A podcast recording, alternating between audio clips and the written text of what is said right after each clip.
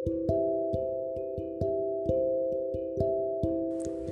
Everyone आप सुन रहे हैं एल्स स्टोरी विद नेहा तो आखिरकार मैंने अपनी सेकंड स्टोरी बना ली है और उसका मैंने फ़र्स्ट पार्ट तैयार कर लिया है। तो मैं आज आपको सुनाऊँगी। तो चलिए स्टार्ट करते हैं और मैं होप करती हूँ कि आपको मेरी सेकंड स्टोरी अच्छी लगेगी।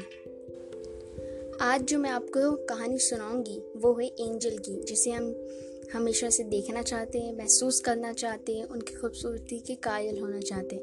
जैसे कि हमने किताबों में पढ़ा है कि वो बहुत ही ज़्यादा सुंदर होते हैं और काइंड हार्टेड होते हैं। आज हम उन्हीं एंजल में से एक की लव स्टोरी सुनेंगे कि कैसे किसी एंजल को ह्यूमन से लव हो सकता है। क्या वो सिर्फ़ प्यार बांटना चाहते हैं या वो किसी से प्यार की उम्मीद भी रख सकते हैं? तो चलिए स्टार्ट करते हैं। कहानी जो कि एंजल की है और एंजल ने उसे नाम दिया है angel plus love equals to angel love. चलिए, angel plus love equals to angel love की स्टोरी को आगे बढ़ाते हैं। तो कहानी की शुरुआत होती है एक बहुत ही खूबसूरत हेवन को दिखाकर, जहाँ लाखों एंजल्स काम कर रहे होते। सब काफ़ी खुश होते, क्योंकि आज की रात बहुत सारे नए फरिश्ते पैदा होने वाले होते। हैं जैसे कि हम जानते हैं कि हर एक शख्स के साथ उसका एक एंजल जुड़ा होता है, और वो उसकी अच्छी और बुरी बातों को नोट करता है। इसलिए जब कोई इंसान पैदा होता है तो एक एंजल भी पैदा होता है। तो हेवन से सीन शिफ्ट होता है धरती पर, जहाँ हम देखते हैं कि एक छोटे से घर में तो उस धरती के एक छोटे से घर में एक औरत का लेबर पेन बहुत ही ज़्यादा हो, बढ़ता ही जा रहा होता है। और उस दरवाजे के बाहर उस औरत का हस्बैंड बहुत परेशान होता है कि तभी उन्हें एक बच्चे की रोने की आवाज़ आती है।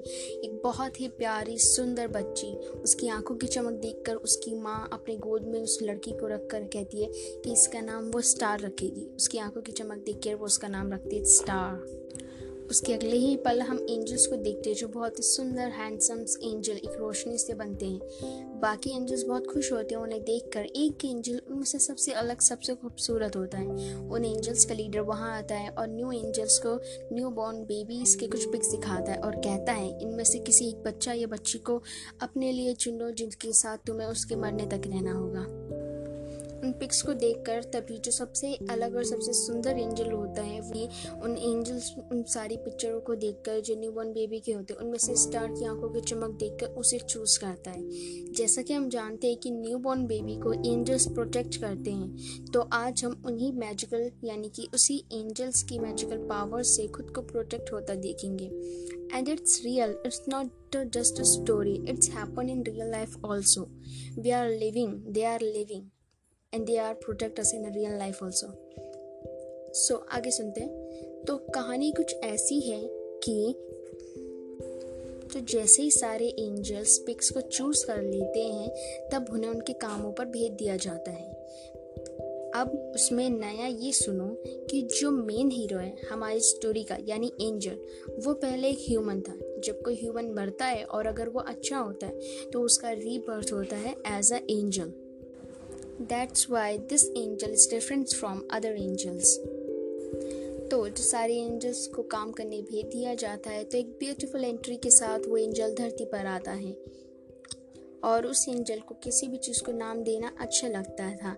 इसीलिए जब वो उस बेबी से मिलता है तो उसके साथ खेलते खेलते कहता है तो हमारे जिम का नाम होगा एंजल स्टार अच्छा लगा तो वो बच्ची खिलखिलाकर हंसती है और वही चमक उसकी आँखों में दिखाई पड़ती है।